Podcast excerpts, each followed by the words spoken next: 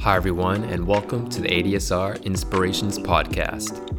My name is James Mallion. I'm your host as I introduce you to inspirational and artful souls from all over the world. I'm deeply interested in music, film, the arts, achieving goals, overcoming struggles, and big ideas. So join me as we uncover some life lessons and knowledge. We're based out of Tokyo, Japan, and we'll be speaking with people from all over the world, ranging from artists, musicians, creatives, leaders, big thinkers, and those who strive to do and be great. Thanks for listening along. Now let's get inspired. Welcome once again to ADSR Inspirations, and we have a really special guest today. One of my oldest friends. I've known Alicia since high school, but haven't really had a good chance to connect in a long while. She's an amazing artist, illustrator, crafter, antique treasure hunter, and much more. Uh, we personally have her work hanging on the walls of our house, and I can't wait to reconnect with Alicia on a variety of topics related to art, life, business, and much more. So please welcome to the show Alicia Bint. Thanks, James. It's so nice to see you. Yeah, you too. So, um, so I want to start. Let, let's start way back. Way back playback way back. So when when was it that you kind of first knew that you wanted to be an artist as a career? Like when did you think that you might be able to turn some of your passions into a full-time full-time job? Like was there a, a moment or did it just kind of come gradually or naturally? Uh, you know it's it's almost like i never i never thought of anything else I I sort of always I think because my parents were so enthusiastic about me drawing when I was little. Um, my mom always tells the story of when Alicia was three, she was drawing eyelashes on people, and they they were always really excited about my artwork. And going through elementary school into um, into high school, I think that was when I got an the art award and I was kind of always into art pretty seriously.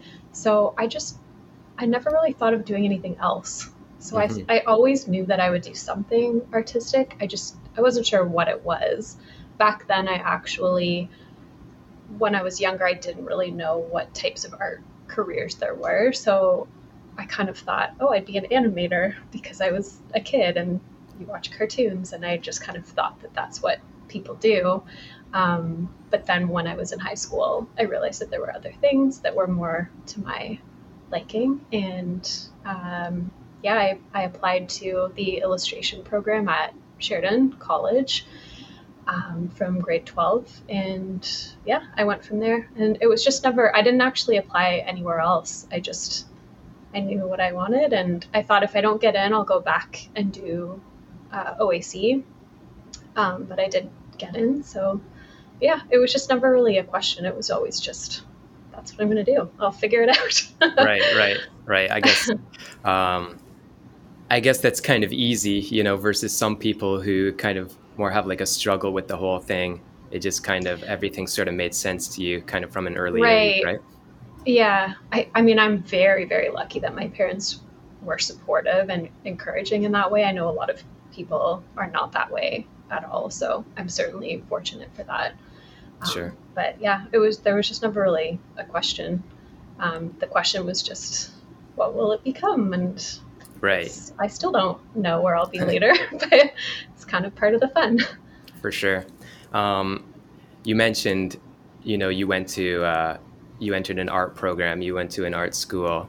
Mm-hmm. Um, you know, in our hometown, Sheridan College. Mm-hmm. Do you think uh, maybe like for aspiring artists, do you think it's kind of necessary to have that formal training or have like a foundation of like studying art history, the background, or do you think um, if you just have that passion and you're doing it, you don't need to be formally trained?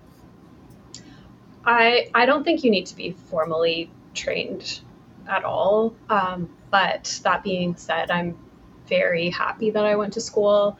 Um, I feel like personally for me, I needed that time to grow, to learn. I tried different styles. You do all different art styles and painting techniques.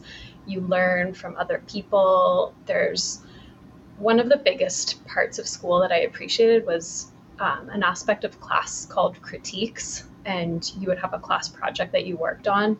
And for me, I was in the program called illustration, which illustration is typically you're you're drawing or you're creating artwork for a purpose. So usually it's either for to go along with an article or to go with a book or to be used on a product or something like that. So there's a purpose behind it. So you would create a project for class and then at the end of the time that you had for the project, everyone would gather together and you'd go one by one and look at everyone's project and talk about it as a group. So you would get feedback from everyone and get different ideas and opinions. And I always felt like that was really valuable because as an artist, you're usually, like I was mentioning to you before, sitting at home by yourself, right. working, and you don't really have, unless you have a community that you um, interact with, you're often by yourself. So I think that's something I do miss about about school, um, and also just learning the techniques and how things work and the connections you can make through school. So I feel like when I was there, I mean, that was, I graduated in 2006. So that was quite a long time ago where there was no social media really that was prominent then. I think nowadays it's a little bit different. YouTube, you can, like, for learning techniques, you can do a lot of that on your own, I would say. But I still feel like that classroom environment, depending on the type of person you are, can be really valuable. Sure. Yeah, that makes a lot of sense. Um, do you still remember some of those like early projects you did and some of the critiques that you got? Um, you're calling on my not so great memory. Uh, I do remember a project. I don't really rem- remember the critique, but I remember one of the projects I worked on was sort of what was your dream project n- near the end of school, and it was illustrating. I, I used to want to be a fashion illustrator, and it was illustrating fashionable people for a clothing store and I made like big posters with people wearing their clothes and it was a really fun project but I honestly I don't remember the the critique of that but sure but you think for the most part um, regardless of whether the critiques were like positive or negative, you think it kind of helped you kind of learn. Yeah. Oh, yeah. Yeah. Absolutely. Yeah. I mean, it's just because I can't think of a specific sure. critique that I had. Um, just experiencing that and seeing what other people see from your artwork that you might not see when you're hyper focused on something.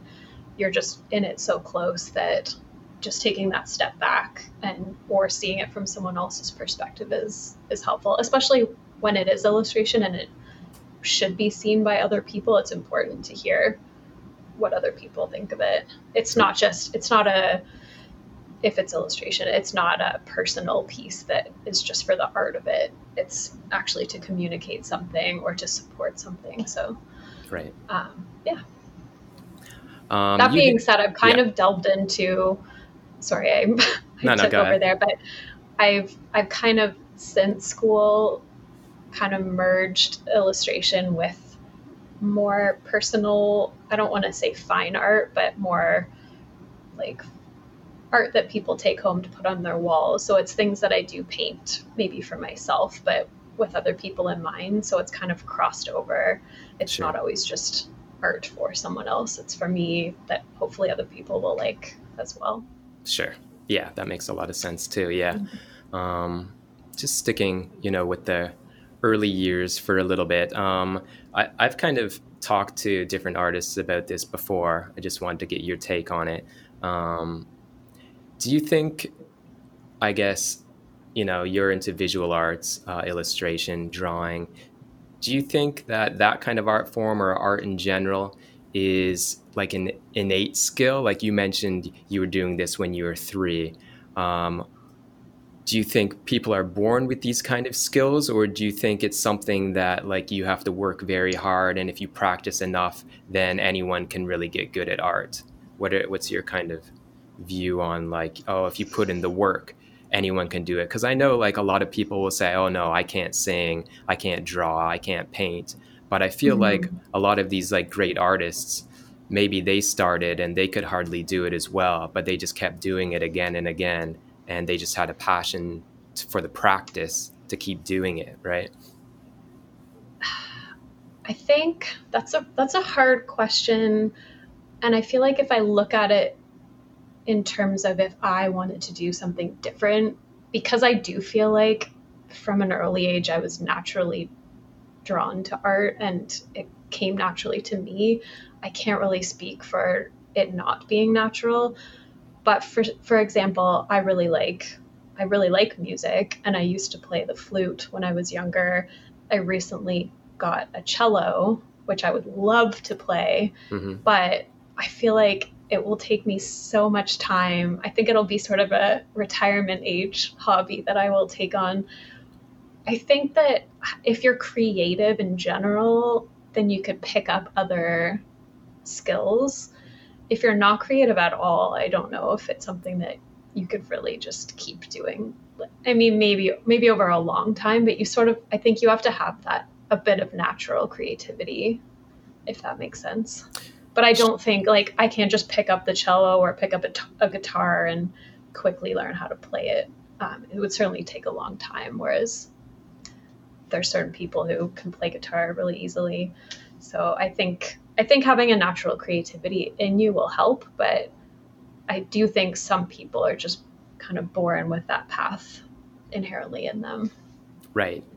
Um, yeah, I guess there's both sides of the argument, right? Um, but it definitely seems like you know people at the top of industries or you know considered you know masters um, it doesn't all come easy to them, right? Like they've they've you don't see all the behind the scenes stuff and all the work and sure. the hours that they've put in. Like oh, yeah. a lot of people might just assume, oh, you know, they were born it, it can be anything really, you know, like top athlete or whatever, right? Like, mm-hmm. oh, they mm-hmm. were born, you know, this way. But you don't see like, you know, all the hours and all the hard work that people may have put into it, right?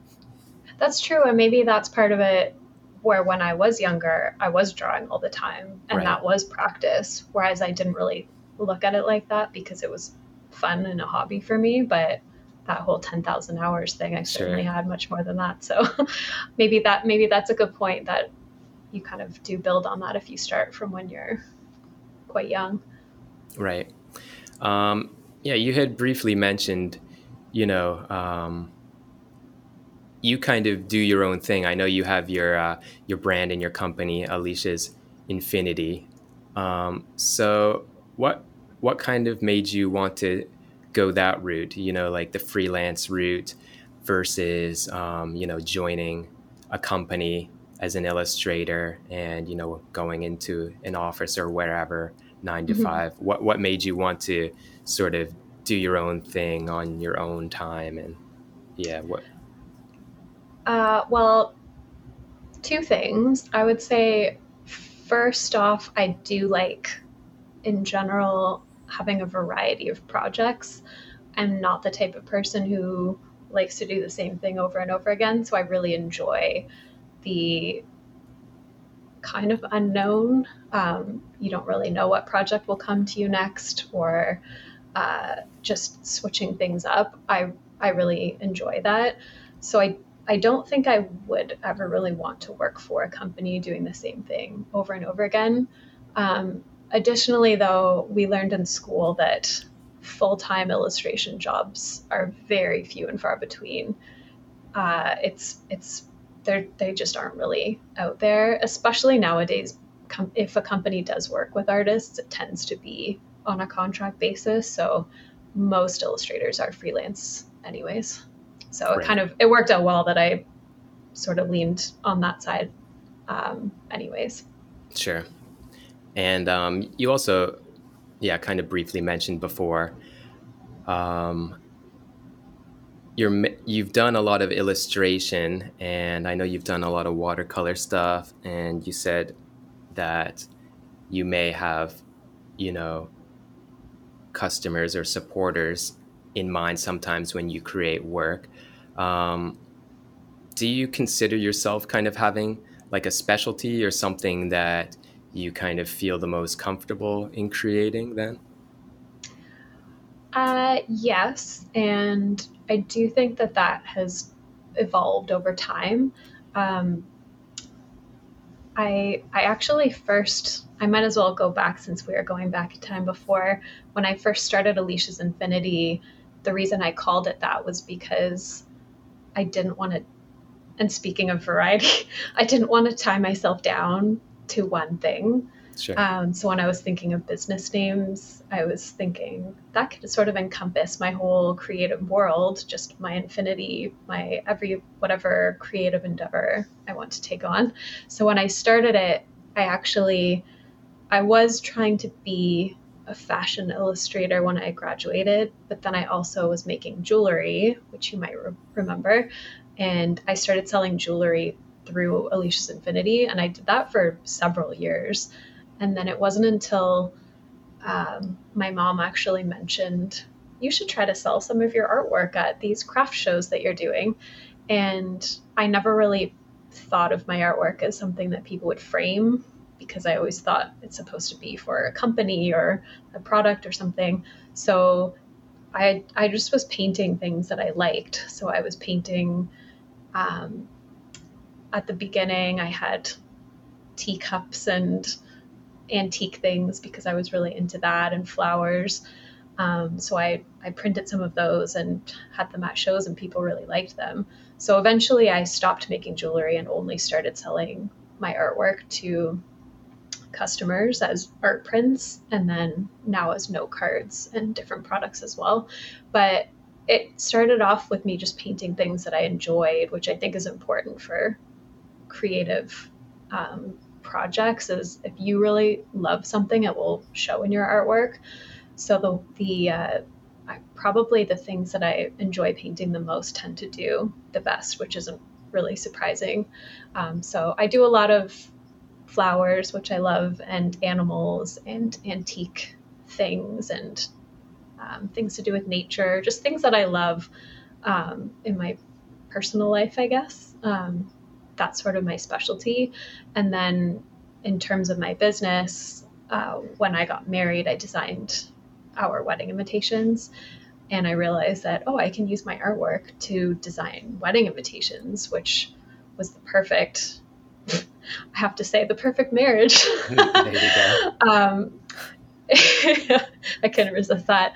But it really it really was because I liked designing cards and different graphic design elements along with my illustration. So I was sort of making a product with my artwork and celebrating love, which is the best thing ever. So that that's my favorite thing to do. I actually just designed a new invitation suite um, yesterday, and I said to Chris, my husband, I just I love doing this so much. So um, it's uh, yeah, it, I think just finding something that you really love to do. If if you can do that and people like it and you can make a career out of that, then that's the ideal world.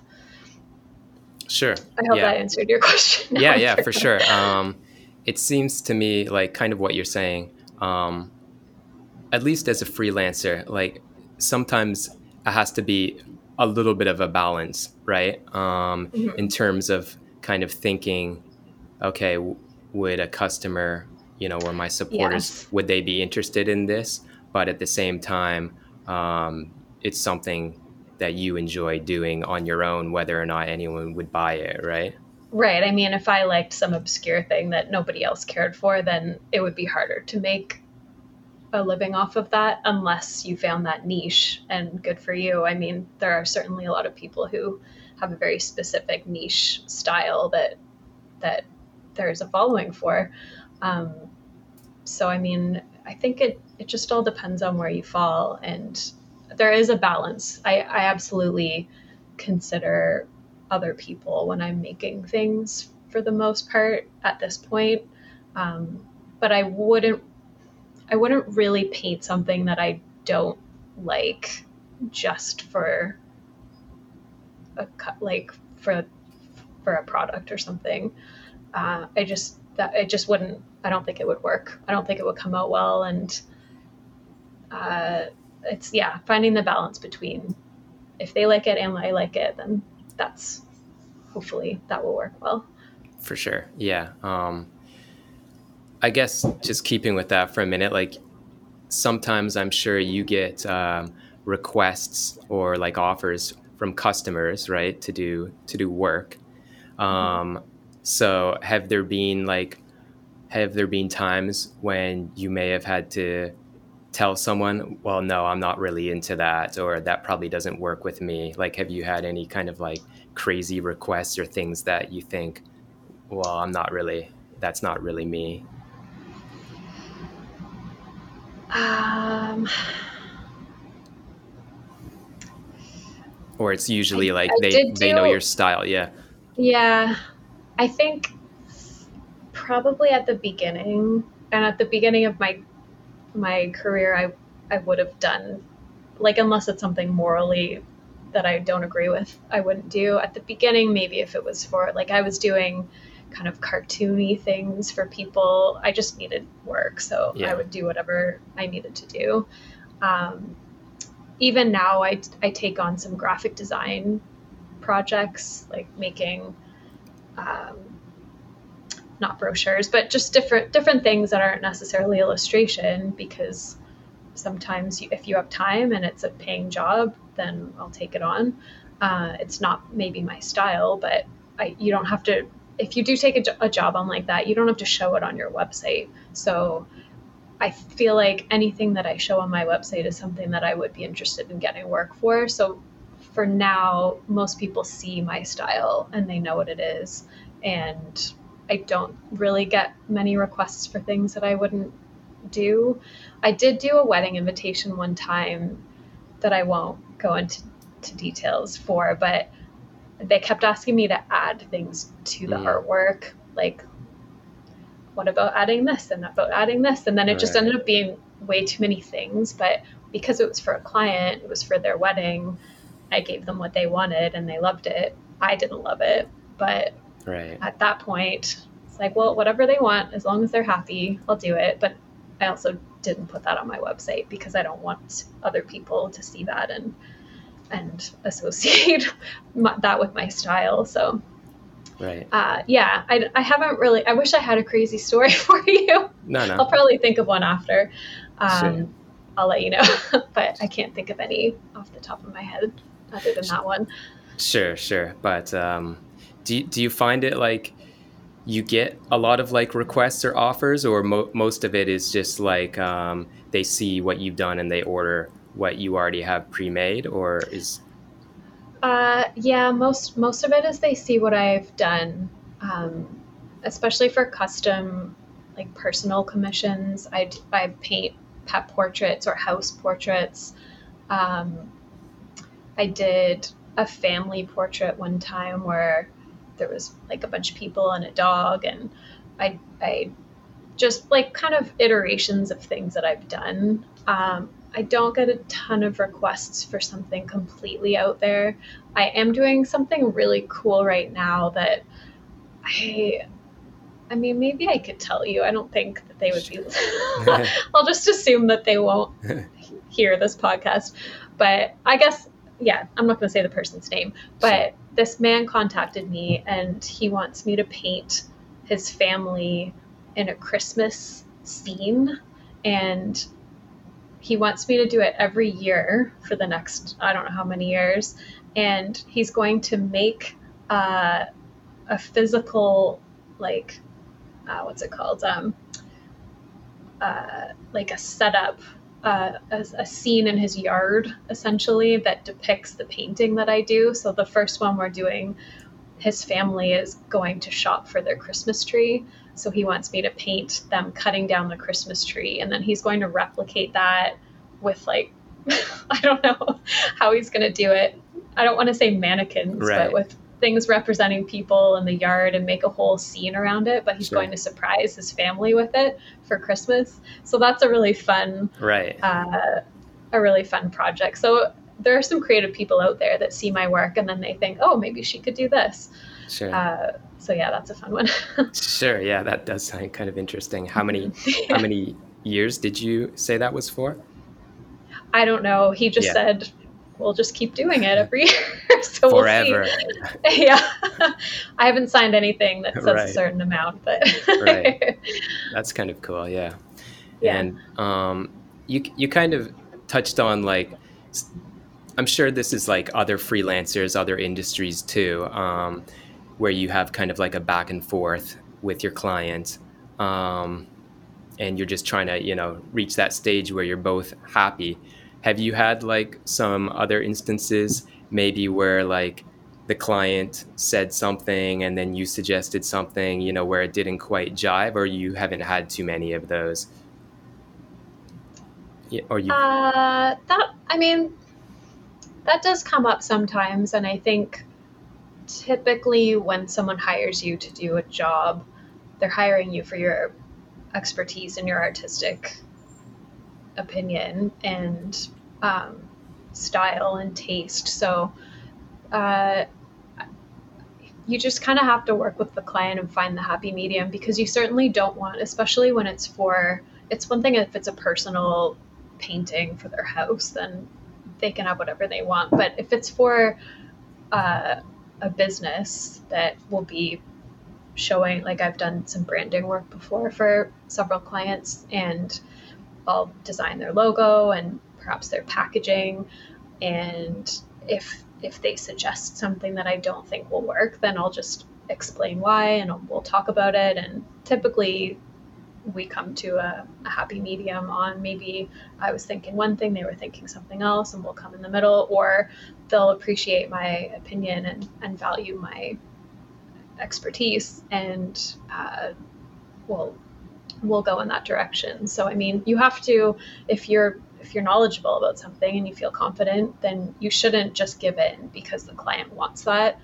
Uh, you have to be respectful of their opinion and I would I would for example, I would, if someone said, Oh, I'd like to see this in black, and I think that black is too stark of a color for their branding, then I'll show it to them in black, but I'll also show it to them in dark gray because I feel like that's a better option for them, or whatever whatever it is. So um, you kind of it helps to sort of spell it out to them too, and show them different options, and usually they'll they'll go to your direction. Sure, sure. Yeah. Um, I imagine you know, when you're doing work for companies or, um, you know, bigger clients like that, there may be quite a few more people or like a hierarchy that you kind of got to get through at times. Um, and I guess this kind of harks back a little bit like what you were saying when you studied in college, you have people kind of critiquing what you're doing. Um, mm-hmm. Do you do you think that kind of like helps helps your work or would you rather just the client leave you alone completely or do you kind of like a little bit of back and forth to kind of give you maybe a different perspective on something you didn't see um hmm that's a good question uh I mean, I guess I would prefer if I do something that I like, that they would sure. run with that. but I appreciate other people's. I do appreciate other people's opinions. Uh, the the problem comes when,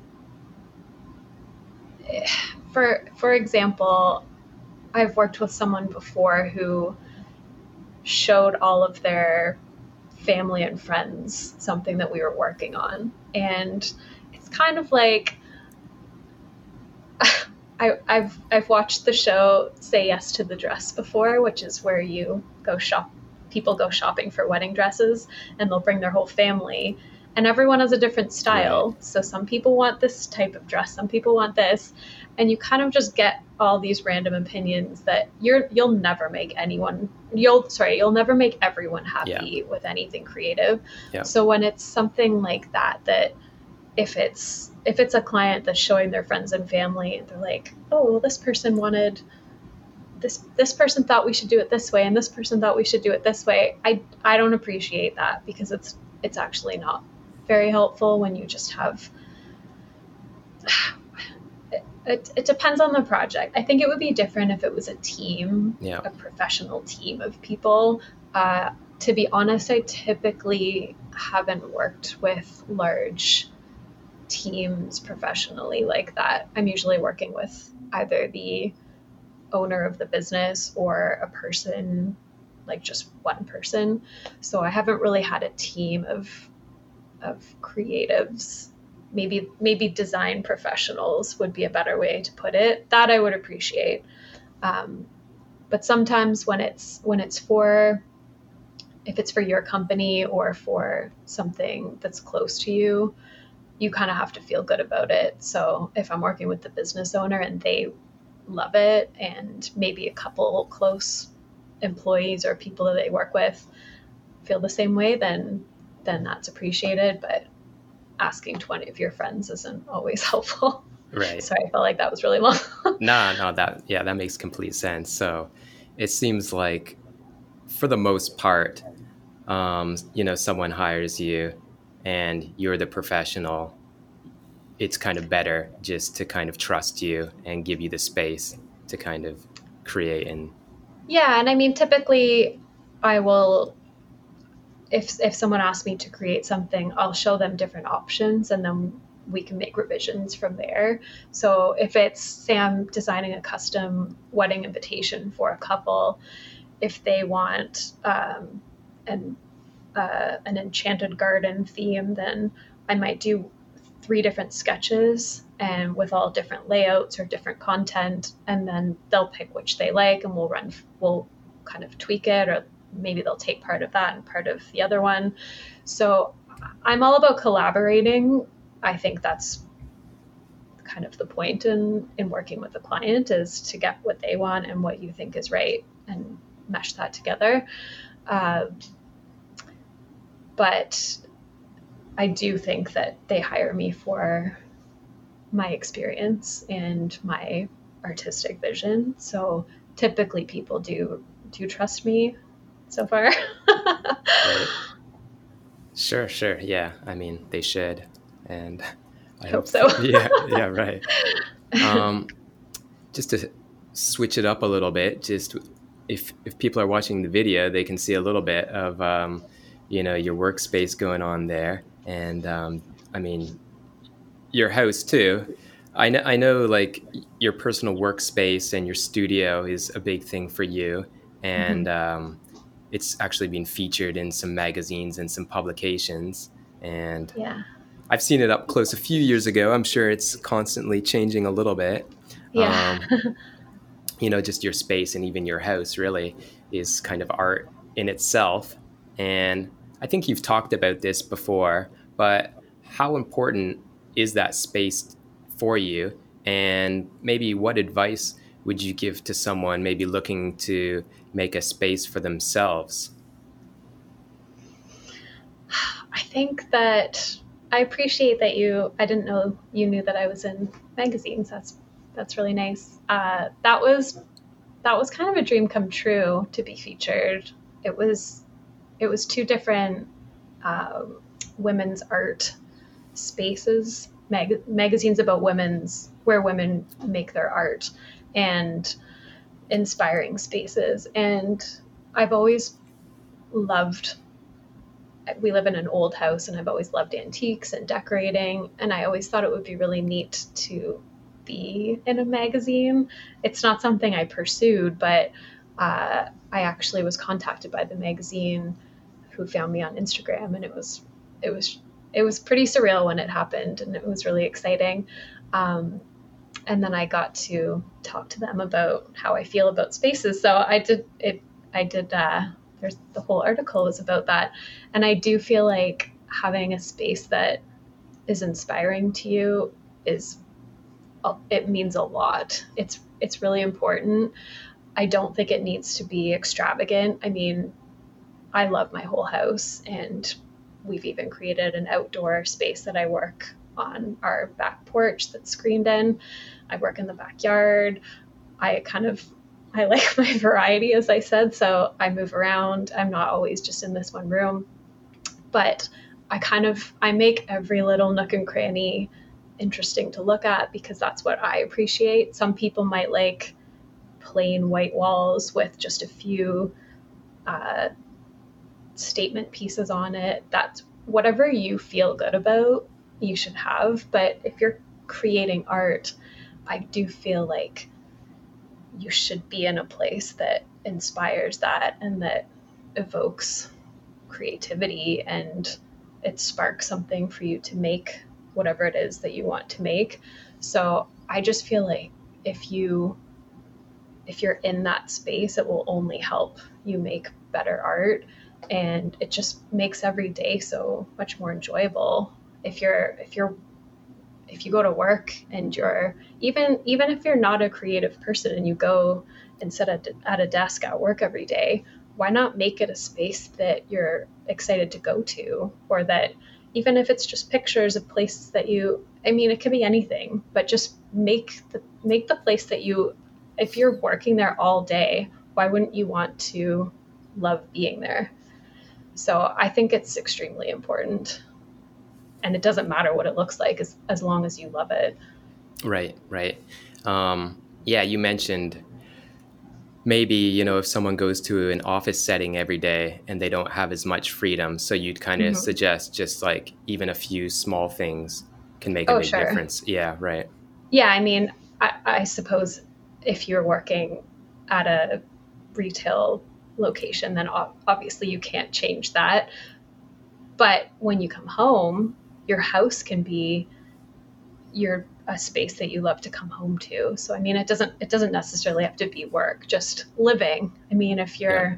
if you're if you come home and you're in your living room most of the evening, why not make that space something beautiful? I mean, if you have I, I just bought a really pretty copper uh, fan for my home gym because it's out all the time and I could have bought maybe a cheaper one that was white and plastic, but I wanted a metal copper fan because it looks pretty and I'm I'll be looking at it every single day. Right. So I mean, I might have spent 20 more dollar whatever. I might have spent yeah. some more money on it, but I'll appreciate it and it, it it's more enjoyable to look at. So I I just it's all the little thing. Every little thing adds up. It can be something functional. I mean, I just said to to Chris, I want a, a wooden nail brush. I've been gardening a lot and I'm cleaning my nails. I have this little plastic brush. I said, I want a wooden one. I want yeah. one that looks nice because yeah. I'm using it all the time. So just all the little things. Why not have it have it be something that you enjoy looking at? Sure. Um, if people want to check out that article more in depth, uh, what what's the name of that publication? Uh, there's two. One is called In Her Studio, and the other one's called Where Women Create. Okay. Can people find that online then, or? Yeah. Uh, yes. Probably. I believe, okay. I believe that there are digital versions of both, but I'm sure. not 100% sure. Sure. I actually do have one of the, I have Where Women Create on my website. You can look at the PDF, and I should actually scan the pages of the other one if I if I'm allowed to do that. Sure. So I, sh- I should put the other one up on my website as well. But where women create is on it's on the homepage of my website actually. Oh, okay, perfect. Yeah, we'll link people up to that, mm-hmm. of course.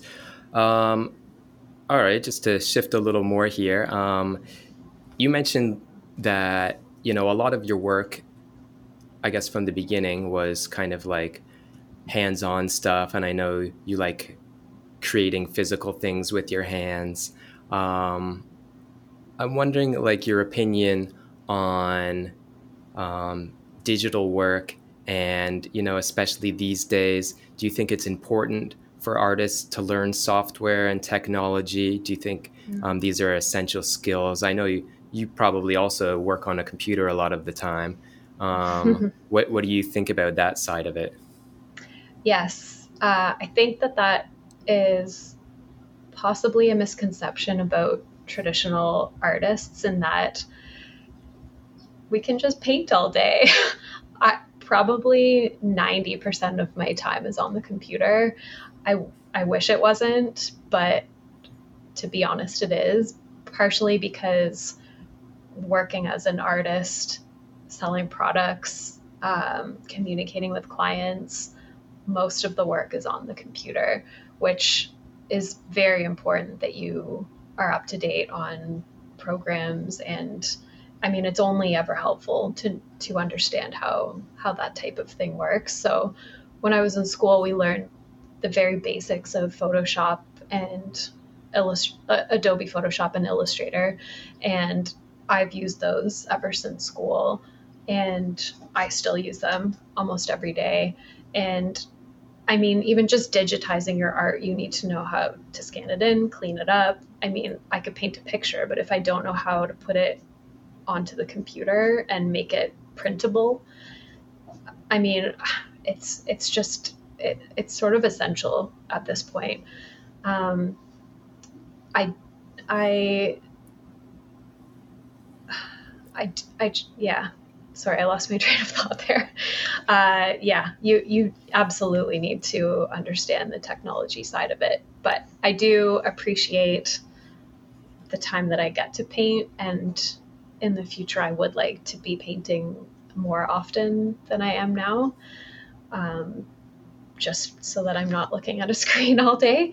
Uh, but yeah, the the computer, I mean, it, it's sort of a love hate thing. I, I don't like to be on it all the time, but it's very helpful and and absolutely necessary. Right. So, yes. yeah, I, I, think yeah, that's great advice and kind of a little bit inevitable um, these mm-hmm. days, especially. Um, you mentioned you're working with Adobe products, uh, mainly Illustrator and Photoshop. Are there any any other software that you work with, or? I mean, yeah, I I use InDesign as well, but I even use Excel. I use yeah. I mean, I use QuickBooks for accounting purposes. There's just so many programs and web-based. I mean, I made my own. I I now now I have a Squarespace website, but even just that type of thing, unless you're paying for someone else to make you a website, you have to understand how to do that. Um, my my shop right now is through Etsy, so I have I have to understand that platform. It's very it's very technology focused, which I'm sure a lot of work is these days. But yes, the the knowledge is it can only be helpful. Absolutely. For sure, for sure. For sure. Um, so just on that side of it, is there something that you do to kind of keep your skills sharp in terms of like certain programs or if there's like an update to a certain program or you know what I mean, just to kind of make sure maybe you're not uh, lacking in a skill or falling behind in some aspect? You know, I, I could probably be better with that, to be honest. Uh, Adobe is pretty good with sending out, uh, I don't know how often, it, if it's monthly or I'm not sure how often it is, but they do send out um, I guess, an email newsletter type of thing where they say this is what's new. Or when you update, I mean, I have a subscription to the Adobe product. So when, when it updates, it will tell you this is a new feature. So you can watch their tutorials on that. I, I don't, I think that's more useful if you're creating, it's more useful if you're creating art on the computer, whereas I'm sort of more so using it to assemble my art or prepare it for print or put it in a product. So I'm not as into these are new brushes that you would paint with on digitally because I don't do that. So I think it would be more valuable if you're actually creating your artwork initially from the from the computer. But yeah, it, I mean, I could be better with with knowing all of the all of the updates. So perhaps I'll add that to my to my never ending to do list of things. right, right. Um, I guess in terms of that, um, things I've done, you know, in the past, of course, tutorials, forums, YouTube videos. Do you find yourself kind of turning to those a little bit, or you kind of just try to do it on your own and just kind of um, explore? Uh, I do. I I mean, YouTube is amazing. I right. definitely use YouTube. I use it more for hobbies and recreational things like learning how to knit and uh, bake and do different different creative skills. But I I sometimes I'll use it for how do I change this thing in Illustrator or whatever. I, I will use it sometimes for for work purposes. Um, and I do. I'm part of some. Uh, I'm part of a a Facebook group actually with other stationery designers, and I listen to podcasts about business and uh, my industry and the wedding industry. And I'm certainly always taking in knowledge from different places. Um, so yeah, I mean, just sort of all over the place. Sure, sure. Yeah, I think it's kind of interesting um, how Facebook has evolved a little bit. And, you know, I found yeah. this too. And I remember reading some numbers recently where it's like close to 50% of uh, the reason people use YouTube these days is to learn a new skill or to learn skills. Mm-hmm. And, you know, it just seems to me like the content that is most successful and people are really connecting with is about learning and growing and you know the success of podcasts more recently where people just kind of take the time it's kind of moving away from these shorter little clips and just more in your face kind of bites. Um, do you have any thoughts on that? I mean that's why i use both of them I I listen to podcasts and watch YouTube mostly for learning or for growing or I mean maybe you, YouTube's not only for that. Sure. You can have fun with that, but uh, I definitely use it to to gain new skills or knowledge, and I I think that's great. I mean, it's much more productive than than pro- probably how it started. Even Facebook, I I know that for our generation, perhaps we started using it for the social aspect, and then that sort of petered out when Instagram maybe take o- took over. And I I don't really use Facebook for personal reasons anymore. I mainly just use it for either the chat aspect or for groups like professional groups. So I'm part of like I said, some wedding industry groups and wedding stationery design groups, artist groups. So it's it's good for professionally for me, which I wasn't expecting before, but it just seems to be a good interface for that. For sure, yeah. I think I think it's kind of like um, if you kind of put that content out there, or you kind of like give people a little more credit for being more intelligent, like you don't just give them like these short 15 second clips or just mm. all this sensational um, media out there. If, if you kind of put something um, a little bit deeper out there, people are seeming to like grasp onto that or like educational material or mm-hmm. um, I just yeah let, let's let's follow through with um, you said about that face Facebook group and connecting with people. Um, I know this year, you know, has been hard, a challenge, uh, you know, like a paradigm shift for many, regardless of your industry. Um, what kind of what kind of challenges for you have going through this pandemic been, and maybe also like what kind of opportunities did it open up for you? Yes, it it it was pretty jarring for especially for my industry, which was, I would say, for the last few years, I've been mostly in the wedding industry, designing invitations. And when everything happened last March, it halted all events. So there had there were pretty much no weddings last year. So for someone in the wedding industry right. and all of my wedding industry friends, it it ended. Everything stopped. So there was nothing, certain people, they, they couldn't do anything. I would say for me personally, I was very, I don't want to say lucky because it's intentional, but I was grateful that I had different avenues of work coming in because typically March to June are my busiest months because I'm designing invitations, I'm designing wedding menus and seating charts and things for the wedding day. It, the springtime is the most hectic time for work for me, and it was dead. So right. I had people canceling, and it it was intense. But after the shock of the first few months that everyone was in, I mean, every industry was in shock. I started getting more personal commissions, um, more house paintings and pet portraits, and I was doing businesses were kind of doing rebrands and working on their business. So I was doing work with different clients.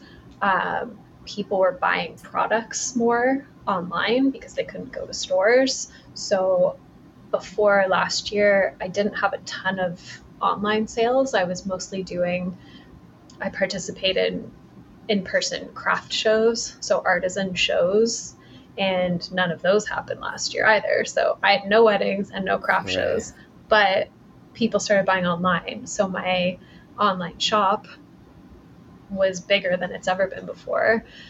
Uh, last holiday season, from October until January, surprisingly, was the best that I've ever done.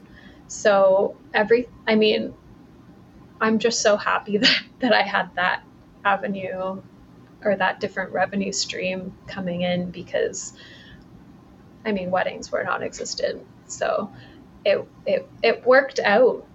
It actually worked out because I now have a client base that maybe found me last year because they were shopping online, and hopefully they will continue to do that this year.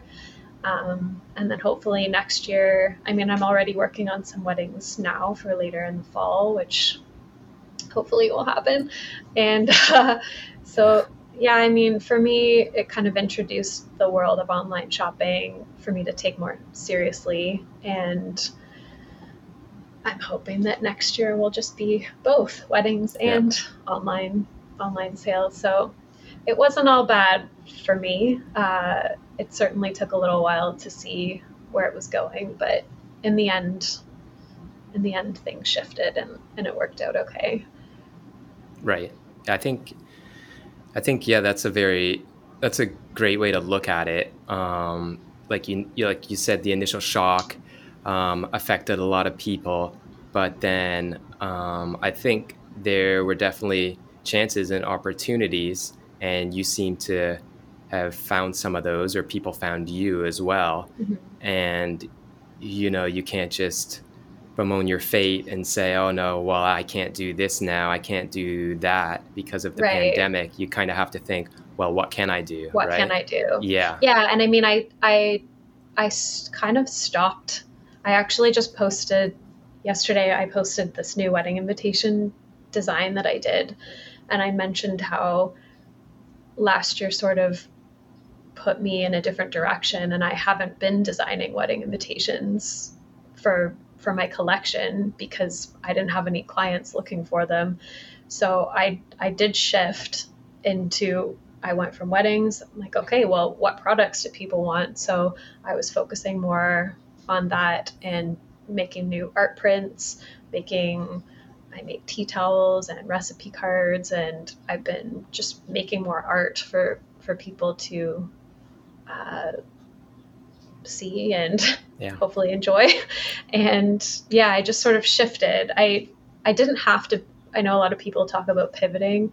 I didn't really have to pivot because I already had that avenue. I just focused on that instead of doing both. Um, so that that worked out well, and I yeah I know a lot a lot of people were. It's hard when you're focusing on one thing for my business, and I do think for creative people, diversification is pretty key and really helpful, especially at the beginning. I mean, that's sort of been a strategy of mine is to cast different nets, I suppose, and uh, at least more than one. I mean, if you just put all your eggs in one basket and yeah. that doesn't work out, then that's not that's not the best strategy. So okay. that really proved to me last year that it was a good call to have different different streams of income for sure. Sure. Yeah, I think really that's great advice for you know anyone, any kind of industry, um, and it was good that you could use last year as that chance. Um, whereas, you know, maybe other people may have got stuck or other people also did the same thing, right? But um, so I know also last year, and you kind of were mentioning this a little bit before. Um, there was a theme of isolation for many last year, right? Um, I know you, like as a freelancer, solo artist, um, probably like going to those shows or connecting with people um, is probably a big thing, right? When most of the time you're isolated and you're working by yourself, right? Mm-hmm. So how how kind of important is that for you? Like connecting with your supporters, connecting with people who follow you, and um, whether it's like in person or online, right? Uh, I I do.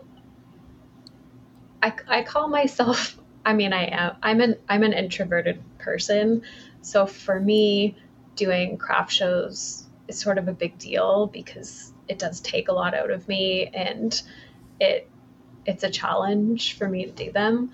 But when I'm there and I'm interacting with people and I get to watch them react to my artwork, I mean, it comes back to that whole it's not that people are critiquing it when they're looking at it and you're standing there, but when you get to hear what people are drawn to, I mean, when I'm at a craft show, all of my artwork is behind me or beside me spread out. So you get to see them oh look at that one or like they'll they'll talk to their friend or family whoever's with them about certain things and you do get to hear that and it and it is it's encouraging and it's it's sort of nice to hear what people take away from it or what it means to them.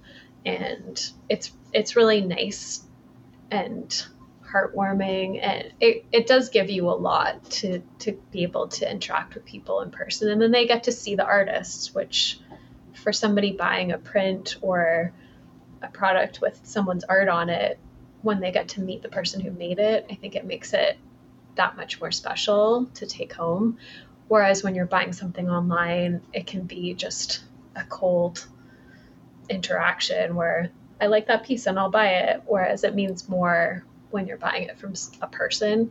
Um, I do, I do think that Instagram helps with that because you can post more personal things. You can post. I'm not very great with posting videos of myself, which I should be. Uh, but people can see you online, or you're posting pictures of of maybe behind the scenes or different things, so they get you get interactions there and people can comment or send you messages. So it's certainly helpful that we get to have that. I mean, before social media, you didn't have that option. So it, it is nice to have that. But yeah, over the last year, it's it has been more isolating. Um, and I know that a lot of people are looking forward to getting back to to shows, and it'll be interesting when we do that. Uh, so yeah, it's it it's it's been a strange year for for that, but I do feel like the people who do come to those types of shows have been supporting their their artists that they appreciate online, which has almost been even more encouraging because they put out the effort to find you and seek you out and buy from you online and send you a message saying, Oh, I missed seeing you at the show, so I wanted to buy something from you. I mean, that almost means more because they put in the effort to do that. So there's there's been ups and downs and and it's been positive in in a lot of ways, but obviously more negative. sure. Yeah, I think you made some really great points there. And uh, I can relate to you on a few of those ideas. you know, um, I've always been a little more introverted myself. So, like, more recently, putting myself out there, um, it kind of, you just kind of have to um, not necessarily worry about, um, you know, all the judgment that people might give you, but you know, there's gonna, there's always going to be people who love what you're doing and maybe hate what you're doing.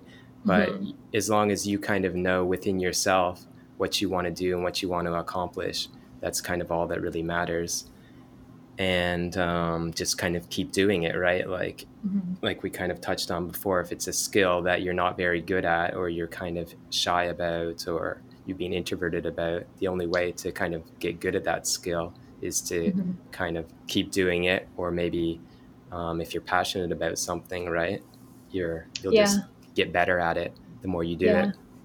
I mean, I think as a as a creative person, if you if you have something that you're really passionate about that you want to make into a career, you certainly need to have other people that appreciate it or else you can't make it into a career. So you, you right. do need to have that support. I mean, not everyone will always like it, of course, but that's not your client.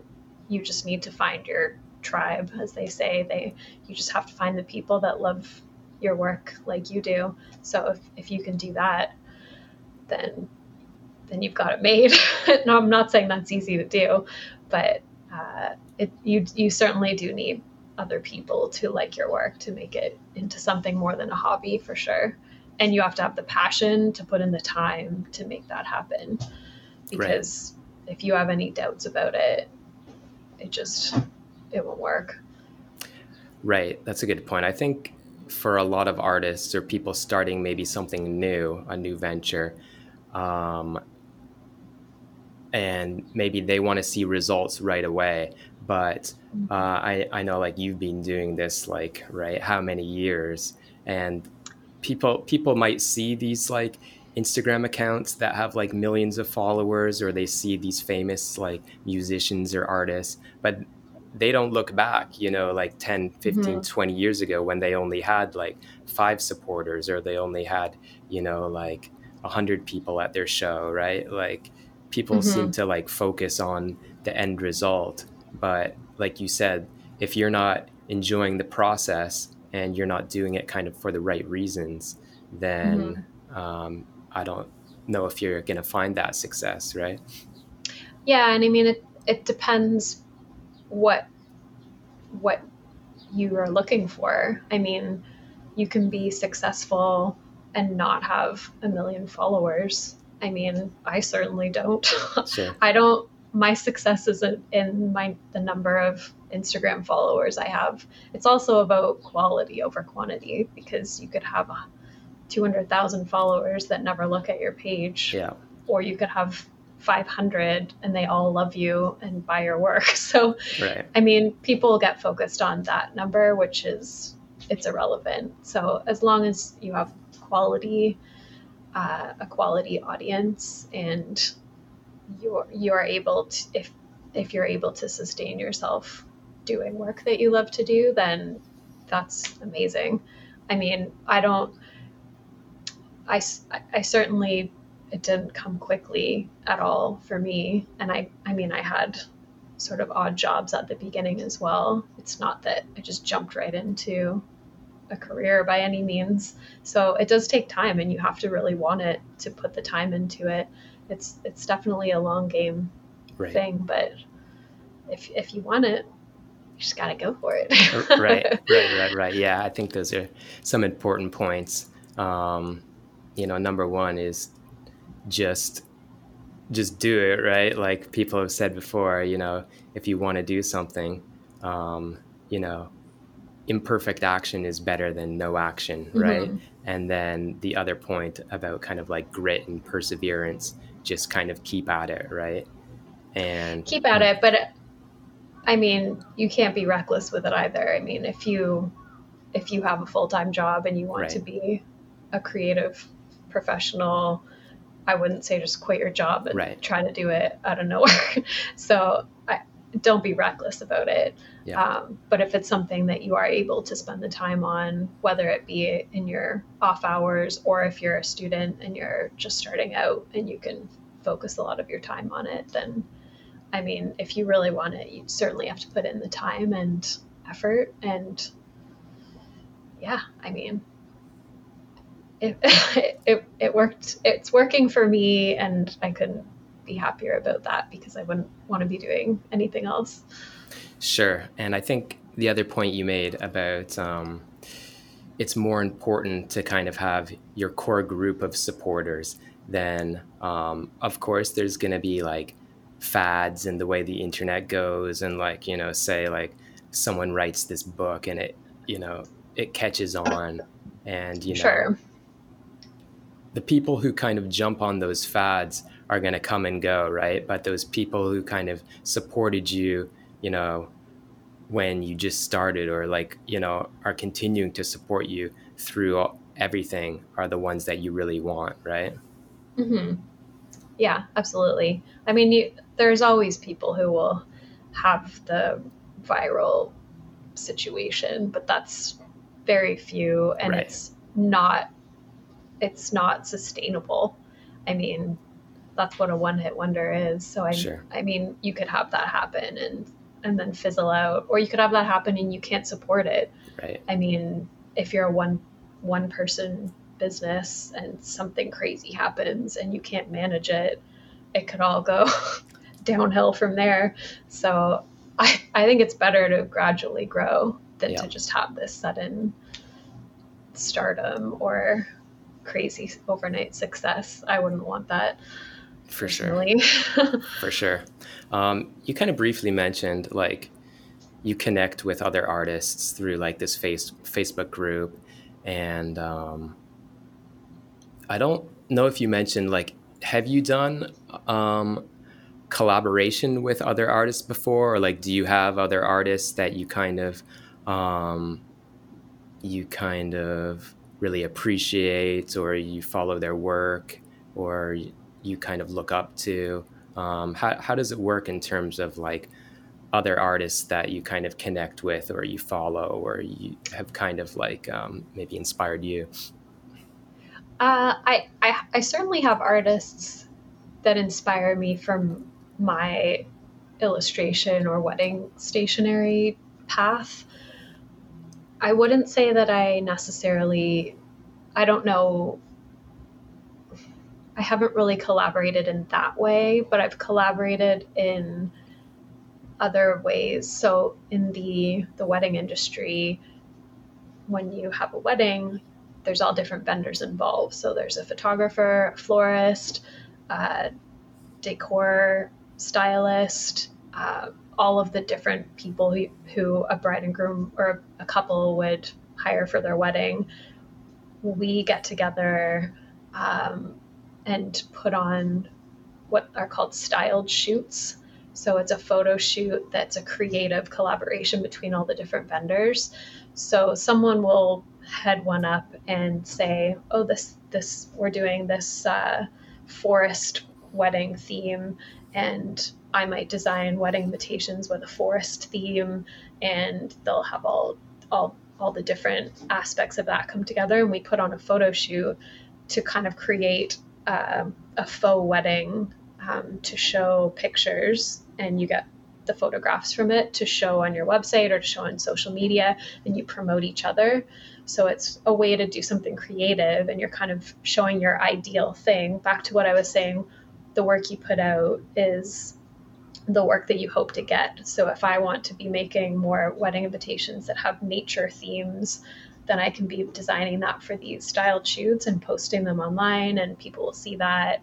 And even if I don't have a client that wants it right now, I can design it for this photo shoot, and then I have it in my collection, and I can have photos from the styled shoot for it. So it's a really fun way for the wedding industry to collaborate, sure. and it's sort of a creative thing that you're doing together. You work together on this on this shoot, and you all benefit because you're promoting each other and making this this thing together. So I'd say that's that's the most uh, I've done quite a few of those, and I have a lot of fun participating in those.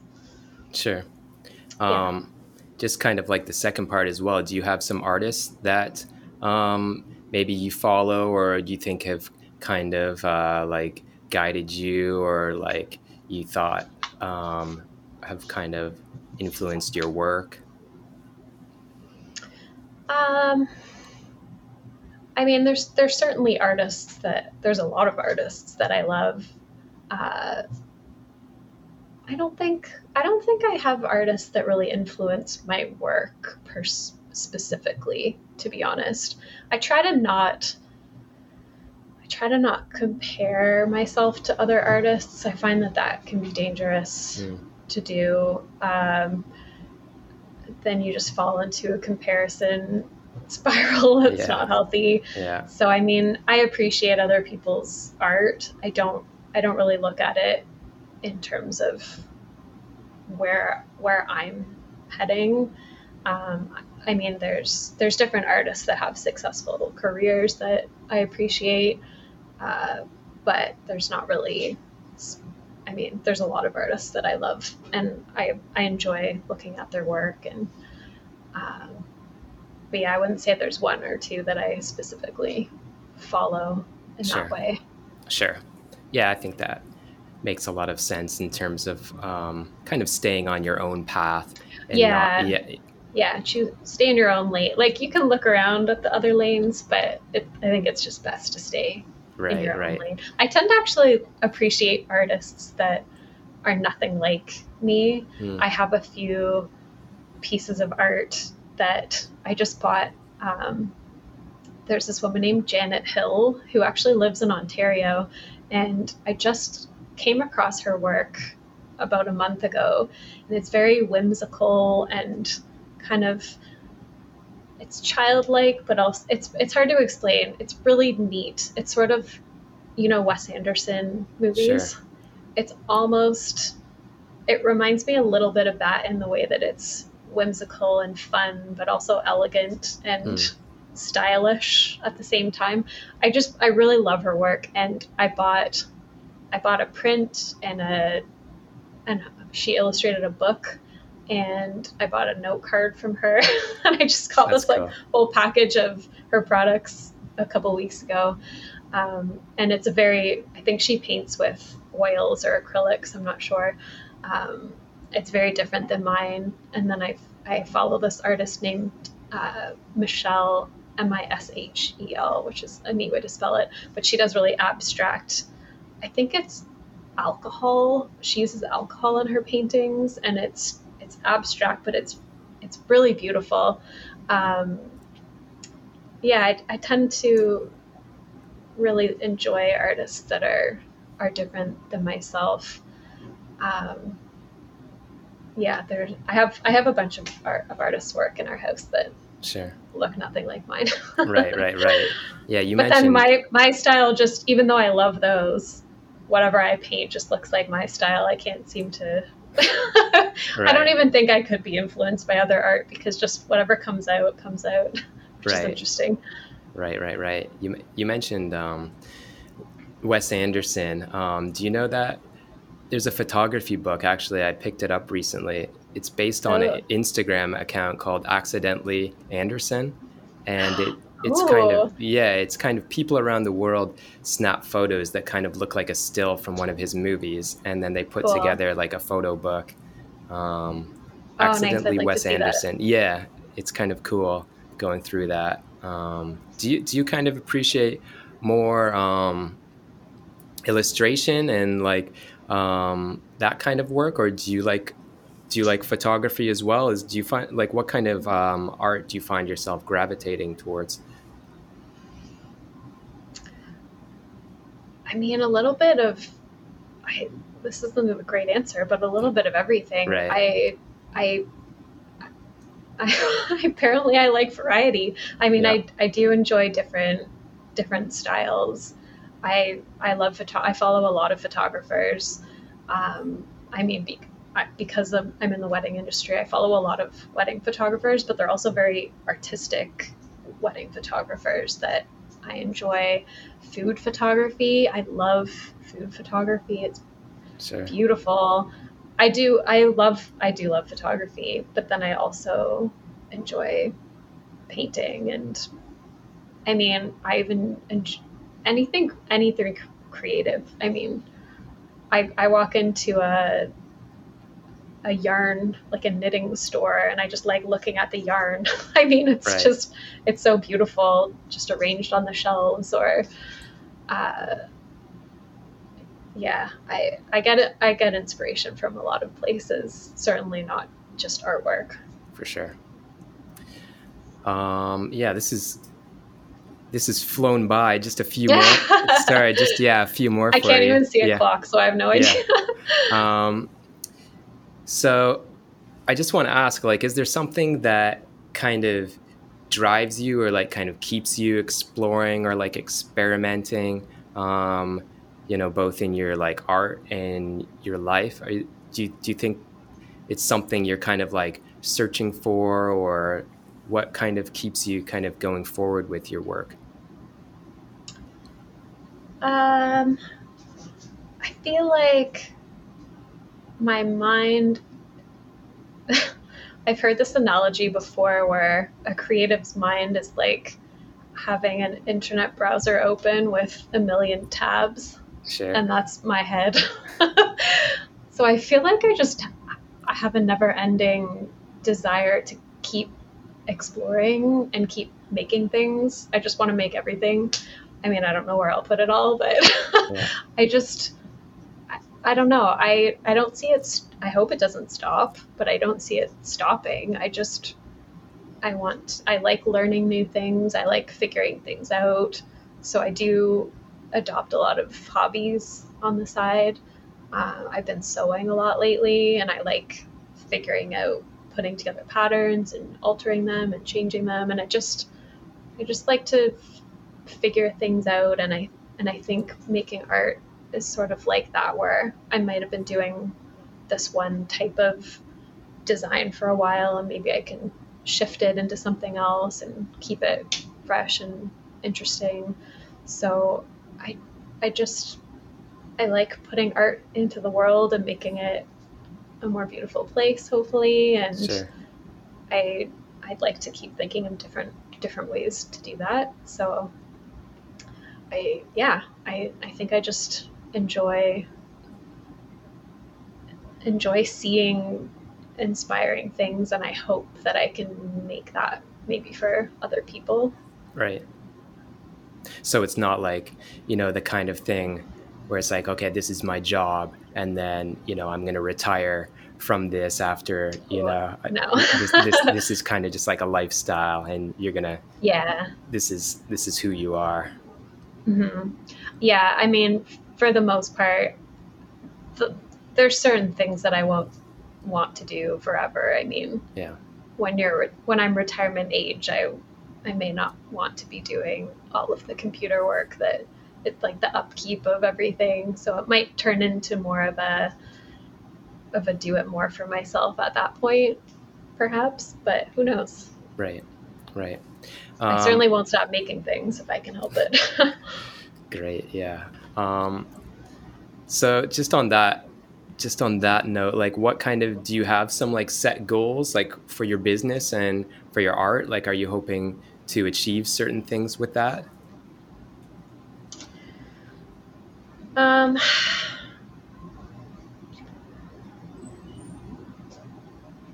I'm not honestly a goal setting person. I kind of, that's something that I somewhat wish that I was, but I also feel like it's helped me in the past to just be open minded and go with the flow. And I mean, like last year, if my goal was to do a certain number of weddings and right. like it, it would have really thrown me off. So I was happy that I, I wasn't stuck to that one certain thing. Um, I think my goal in general is just to have people continue to want my artwork and to be able to make things and make a living off of it. I know that's a really broad goal, but that to be honest, that is my goal is just to keep making, keep doing different projects. I mean, I I'd love to do to have my artwork on different items. I mean, I think it would be really neat to have my artwork on like dishes and dinner like dinnerware on fabric for clothing. I mean, there's just so many things sure. and places that artwork could be that I just would like to have it in all different places. So right, right, right. Um, yeah, the more the merrier. like, say, for example, like you had a client and just gave you this commission, and they said, you know, you can spend whatever you want. You know, budget's not an issue. Like, if you could just have some, you know, like dream project, is there something like you would like do right away? Like, do you have something kind of in mind? You know, if someone said, you know, just create what you want, here's like set amount of money. You, you know what I mean? Don't worry about the materials or the cost.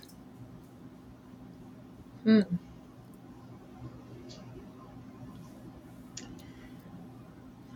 You think it would be something some, something to do with like fashion or you just mentioned like dinnerware kind of thing or it might be um, you know some kind of big canvas or something?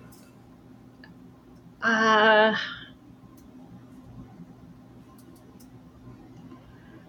hmm.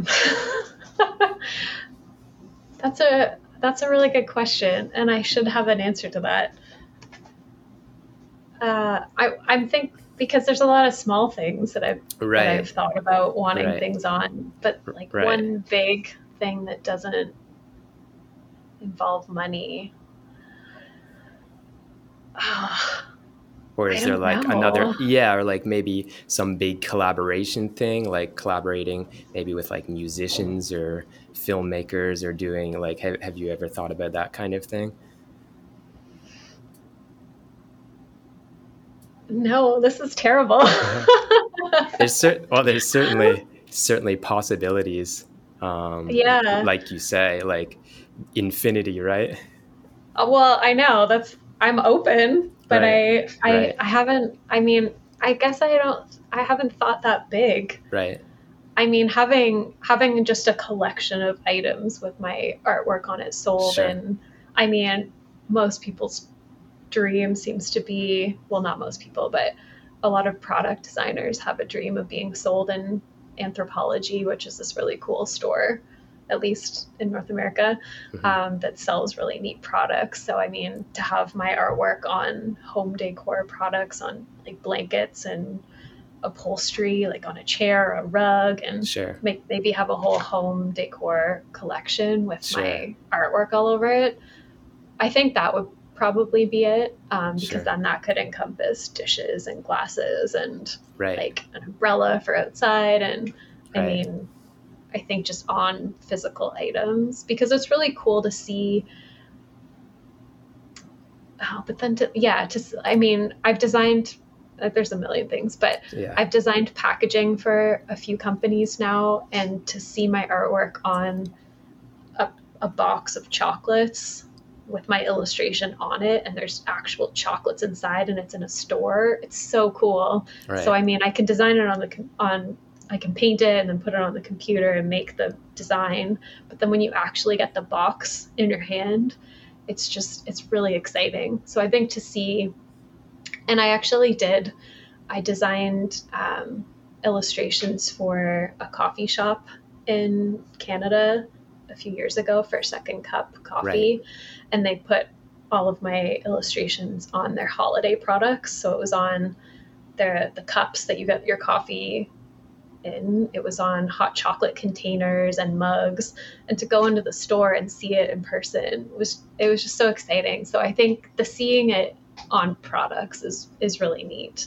I mean, it's it's one thing to have me print it myself, but for someone else to have made it and be showing it to the world is really cool. So yeah, I think I would say having having a whole home decor sort of line sure. with my artwork on it would be very dreamy. Sure. Sorry, that took so long to get no, to it. I mean, I've thought no, of that no. before, but yeah, yeah, no, I, mean, I was thinking bigger, and then yeah. no, that's definitely cool, and I can picture that for sure. Um, yeah walk into a room and everything's Alicia's infinity. Yeah, I mean, you wouldn't want to bring it all home. That would be a little intense, but to be able right. to choose what you want, right. to have right. it in the store would be cool. right, right, right. Awesome. Um, yeah, thanks for this. This has gone. This has gone like really fast. Um, just got a couple more questions for you. So, like, as this is called sure. the Inspirations Pod, uh, I've got two final questions um, that I ask every guest. So, starting with the first one, um, what are what are like three things or who are three people that have really inspired you um, in your life or in your work in your day to day? What are like three inspirations for you? It can be people or things or anything really. Mm. i mean i have a lot of inspirations. Uh, i mean first would be my lovely oh sorry that was really loud. Uh, I, I do have a lot of inspirations but first would be my wonderful husband who of course. believes the world for me and my parents. And i mean the three of them i like i couldn't ask for anything better I just want to make them proud and I appreciate their support so much. So they've certainly inspired me by showing me how much they believe in me to keep at this thing that I call a career. Um, so I mean that that's the first thing. Uh, the second inspiration I think would be just the creative community that I've found myself in doing craft shows in these groups that I'm a part of, just having seeing other people working in the creative industry and succeeding and creating a life. Like one of my biggest beliefs is that you should create a life that you love and that goes back to creating the space that you love creating if you can create the work that you love. I mean you should be enjoying every day as much as you can because you have one life and well depending on you're in this one life and sure. why not enjoy it as much as you can? So if you can enjoy your work i know it's not always possible but if you can then you should and that's really important important to me. So just seeing other people doing it is if they can do it then why can't i do it? Why can't you do it? So i think I think uh, seeing other people doing doing well. Um, and then three inspirations.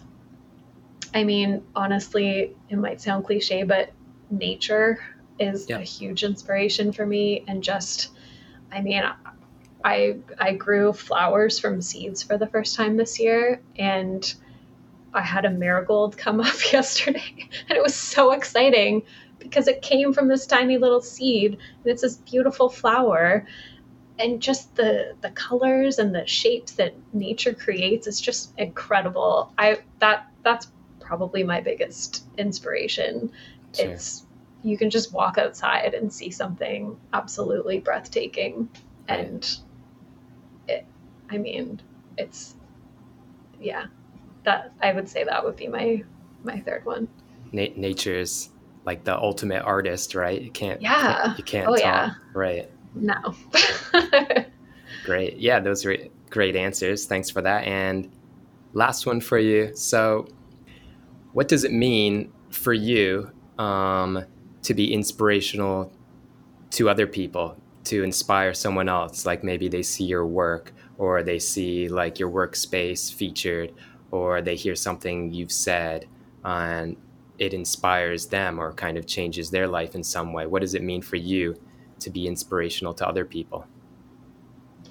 I mean that that's the ultimate compliment. I mean, I would I'm honored if anyone is inspired by me. I I appreciate it very much. I I mean, I know that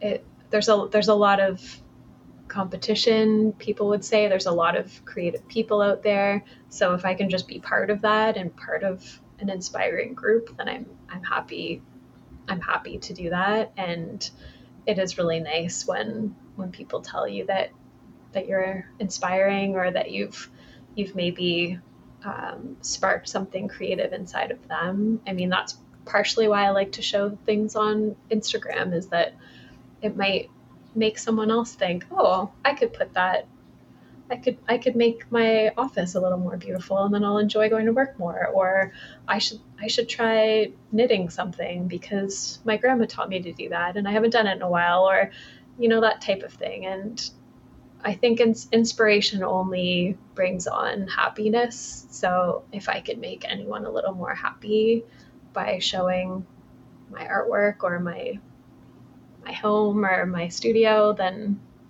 I'm I'm thrilled to do that if it can make someone happier and more creative and enjoy their enjoy their day.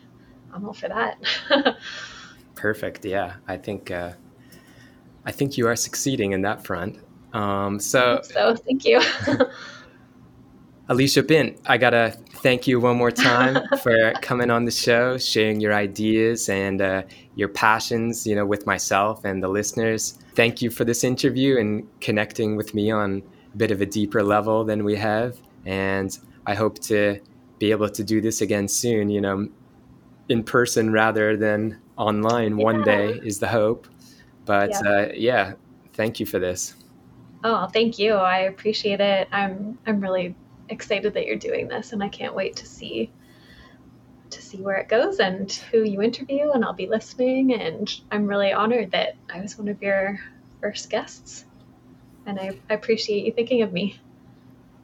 Anytime. So, finally, where can people follow you or like keep up with what you're doing? I know you mentioned a few things over the interview. Um, yeah, where can people check out your work?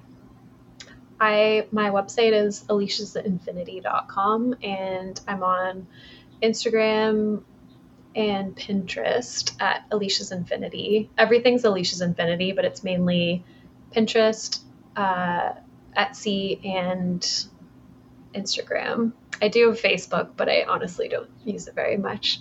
Um, but right now, my shop is through Etsy and it's linked through my website. But I'm working on having my own shop on my website hopefully sure. soon. Perfect. So, yeah, aliciasinfinity.com and everything's linked through there. Okay. Yeah. We'll put up those um, as well.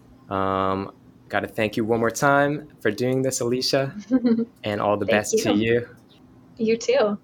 This was Alicia Bint, and this is James Mallion with ADSR Inspirations. Until next time, thanks for listening.